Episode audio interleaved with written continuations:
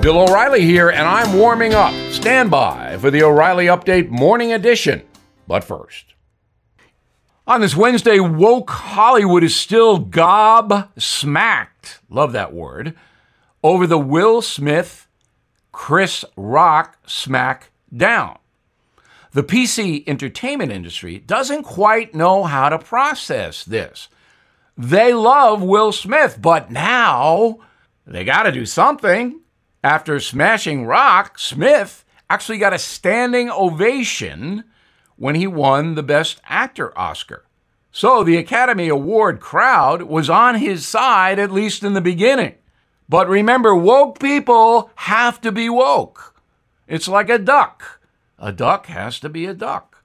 So now, with people going, oh, you can't have violence at the Academy Awards, the woke people don't really know what to do. Obviously, whacking somebody in the face over a joke, as bad as it may be, is not correct behavior.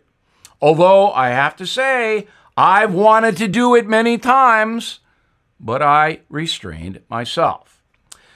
Mr. Rock's joke was not nearly enough for assault and battery. I think we can all agree on that. In the end, both men are benefiting at least commercially.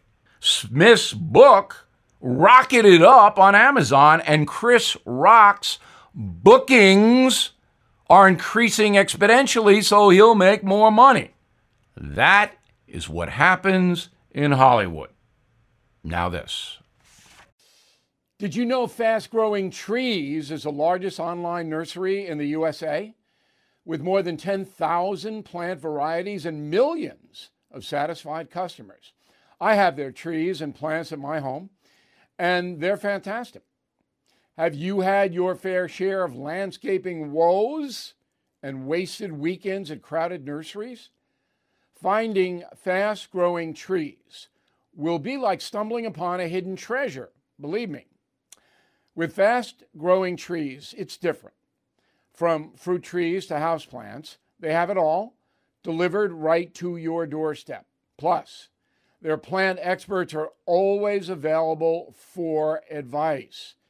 And here's the best part this spring, they have up to half off on select plants. And my audience can get a extra 15% off by using promo code BILL at checkout. So please go to fastgrowingtrees.com, use promo code BILL at checkout. That is the Morning O'Reilly Update. More analysis later on.